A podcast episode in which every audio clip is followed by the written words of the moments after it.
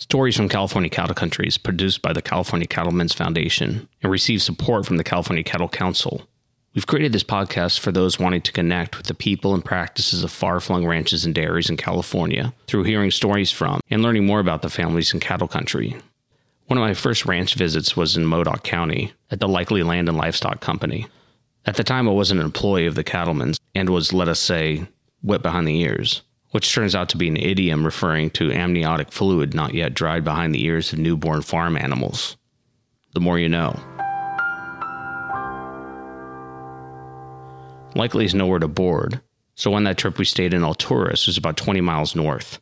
Alturas is the largest incorporated town in Modoc County and the county seat, despite having a population of around 2,500 people. To my knowledge, there's three lodging options in Alturas. I've always stayed at the Niles Hotel.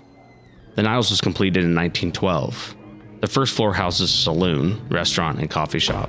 The second floor is where most of the active guests stay, as they all have private bathrooms. The third floor rooms have shared bathrooms and seem to be seldom used. The building absolutely drips with history, with the dining room still sporting bullet holes in the ceiling. And despite rumors, it's not all that haunted. Okay, it's it's a little haunted. Mike Byrne owns a cattle ranch in Tule Lake, which is about an hour northwest of Alturas near the border of Oregon. Rather, I should say that the ranch is the border of Oregon, with the north side of his east west driveway residing in Oregon, with the other side in California. Up until right around 1900, the valley was a lake, hence the name Tule Lake. Most ranches I visit seldom have soil as rich as Tule Lake. The area is known for producing potatoes, onions, horseradish, mint, and most notable to our members, hay. In fact, most of the traffic you see on 139 are southbound truckloads of agricultural products. In the morning, we headed west on 299 from Alturas, and then north on 139, traveling about an hour, meeting Mike Burns at an interchange, where he was waiting in his silver Toyota Avalon. Here's a bit of a tangent. The evening prior, while we were having dinner at the Niles Saloon, I quipped about how complex the directions I got from Mike were. Mike is a talk on the phone kind of guy, where I prefer emails and texts. Directions include instructions like when you've seen the overpass, you've gone too far, you need to make a U turn and turn left at the road. And then when I asked what the name of the road was, he said, The road doesn't have a name. A patron at the bar laughed and said, That's how we give directions in Alturas. In actuality, the directions couldn't have been more simple. I made a total of two turns before finding Mike in the aforementioned Toyota Avalon. How you doing? How are you? Good. Thanks for meeting us out here. Oh yeah, it was really a hard job. I've been up since midnight just waiting for you. This is my first time ever seeing a rancher not in a truck. When I mentioned this to him, he gestured to about a dozen trucks of all shapes and sizes on the ranch and said, I have lots of trucks. Apparently, the car belonged to his wife, and when she upgraded, it was bequeathed to him. I'm almost entirely positive it hasn't been washed since. Mike is about 70, wearing Wranglers and a tucked in Ariat button up shirt. When he gets out of his car, he swipes his baseball cap for a white brimmed cowboy hat. Mike's a bit notorious about his papers. The dashboard of his car is stacked with them. On our visit, he presented us a photocopy of a deed for the ranch signed by the then President of the United States, Ulysses S. Grant, to one James Miller, the original owner of the ranch, who was later killed in the Modoc War. We drove down the ranch driveway where Mike stopped to show us the survey marker delineating where Oregon begins and California ends. The ranch is an impressive house, which was completed after 13 years of construction in 1913. Mike lives in a more modest home next door. The ranch house is maintained for family functions and historical preservation. There's toys like Lego on the floor, and artifacts like framed photographs, magazine covers, and family mementos on the walls. Mike presented us with a framed display of bullet casings, spent rounds, and even a U.S. Cavalry bit boss, which you'd see on the cheek of a horse in the cavalry, all from the grounds of the Modoc War. For my part, U.S. history was a class I had in eighth grade. With Mike Byrne, it's part of his personal history, it's part of his lineage. Events from over a century ago, related to him through storytelling and artifacts, have directly affected his life's trajectory. The Modoc War was waged between the native Modoc people and the U.S. Army, taking place in 1872 to 1873. Kintpuash, also known as Captain Jack, not Sparrow, led warriors in a band of over 150 Modoc people who left the Klamath Reservation where they were sent earlier and had difficulty settling in. They occupied defensive positions throughout the lava beds south of Tule Lake, using the lava tubes or caves for protection. In April of 1873, at a peace commission meeting, Captain Jack and others killed General Edward Canby and a reverend attending the meeting, thinking it would deter future settlements and make the troops go home. Actually, in the drive to Mike's Ranch from Alturas, runs through the town of Canby at the intersection of 299 and 193, which is named for the general. After the murders, the Modoc fled back to the lava beds, and it didn't end well for them.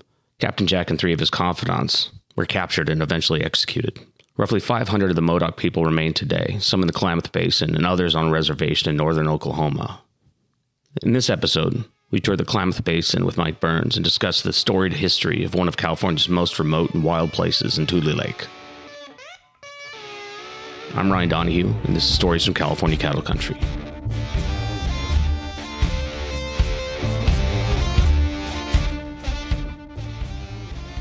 My name is Michael Byrne. I'm the current owner of this ranch because most of my ancestors are deceased. It's been here since the 1900s, and uh, they started out down by Monterey, some and some of it, and then my grandfather was sent here by his uncle, and then his uncle showed up and took over Carr, Jesse Carr, and Bill Dalton was in charge for the most of the time, but they're all deceased. Bill Dalton and all those guys are gone. Right now, it's my brother, my son, and my daughter and I running the ranch. Matthew and Brianna and Mike. We have pretty much most of the land that we always had.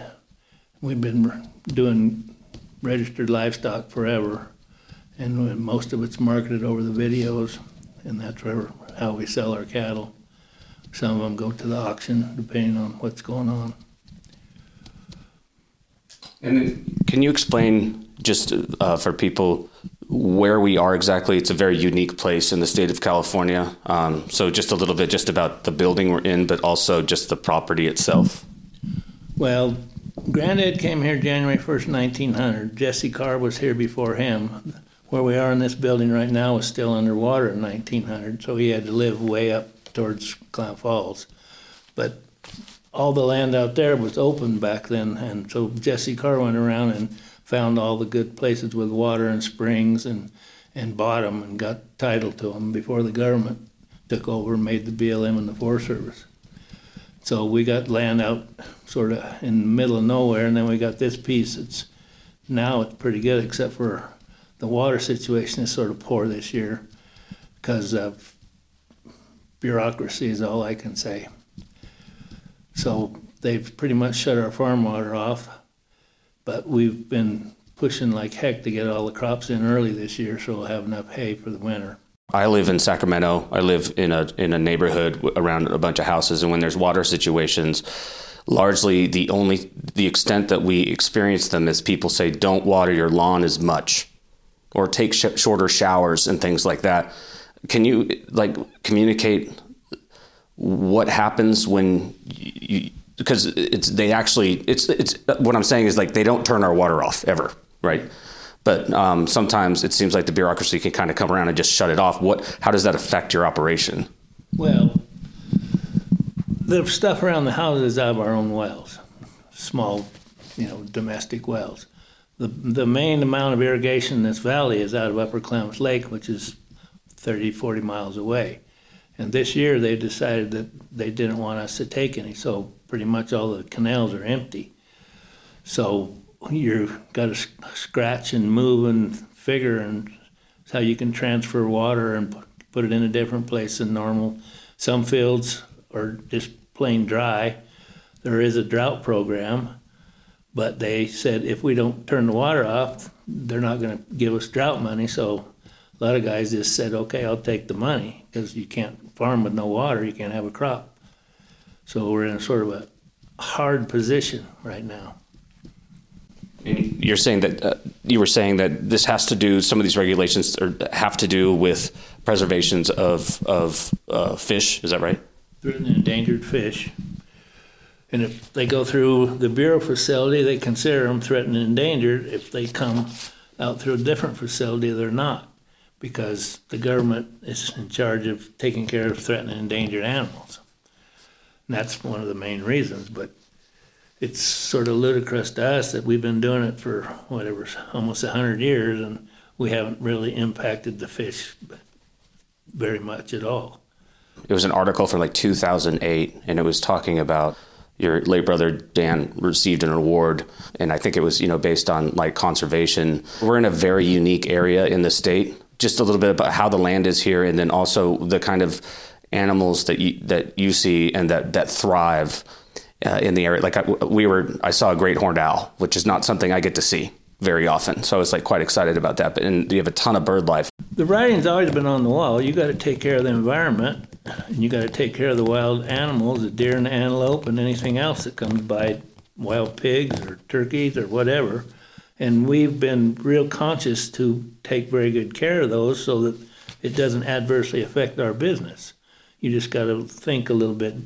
You know, a lot of people don't ever experience what we are. That they don't have their hands in the dirt like we do, so they don't understand. But we understand that they can put us out of business if we don't do the best job we can taking care of every animal that comes around here.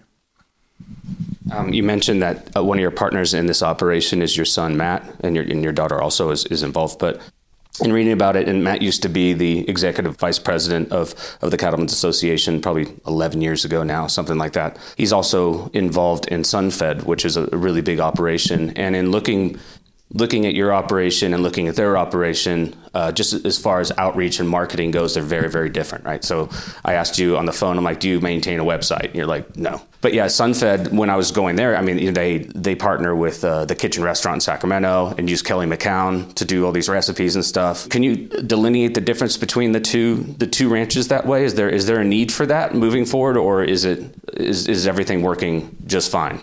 Well, it works really well. He's into wholesale marketing of, of uh, processed food already. I sell live animals, so I've got to keep my animals healthy and make them gain and stuff to where the buyers have a desire for them. But I'm not in retail like he is at all. So I don't think that having a website would really benefit me because I don't sell to individuals. I sell truckloads at a time and mostly in auctions, which we've been doing for 30, 40 years. What's Matt's role here when he's at, at this ranch? He's a co-manager, and he he does a lot of stuff. He's really good with planning. Like today, he's on the coast loading trucks, and he'll be here by tonight. He's he bounces a lot more balls in the air than I do. We're in the business, and we've been in it for several hundred, uh, hundred years or better, trying to keep the ranch going, making what people want to buy. Actually, that was the, the, the last actually we have like i said overarching themes and we often talk about conservation we often talk about uh, water and obviously like predators and stuff but but um, uh, legacy and succession is always like a big a big part. Everyone i talk to for the most part say you know we gave our kids a choice whether they are part of the ranch or not. They can go and do something else you know they want to live in the city or whatever but uh, for the most part people come back. Do you guys uh, how how's your confidence level in in the ranch going on in the future generations Oh, that's hundred percent. They were very much into it. You know, I'm president of the Resource Conservation District in this valley for the last forty years.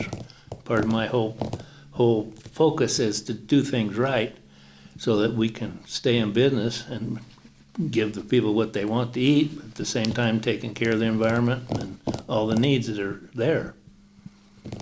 The fact that this ranch actually exists in two states, can you just explain that and if there's any kind of difficulties or benefits to to actually existing in two states?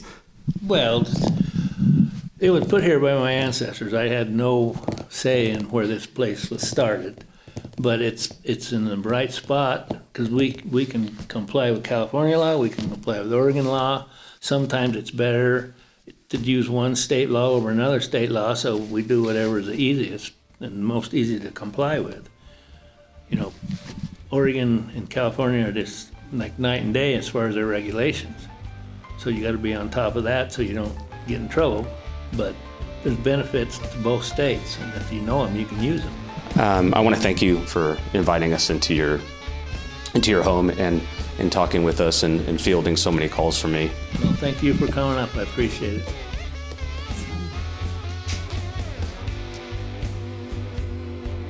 If you'd like to see visuals from our visit, including videos of the drive from Alturas to Tule Lake, visit www.calcattlecouncil.org. We shoot a gallery of photos for every visit. If you're interested in visuals from our travels, visit our Instagram account at Cal Cattle Country. We love feedback. If there's anything you'd like to hear from stories from California cattle country, you can contact me directly at ryan at calcattle.org or leave comments on our various social media posts. We'll be back in two weeks. Thanks for listening.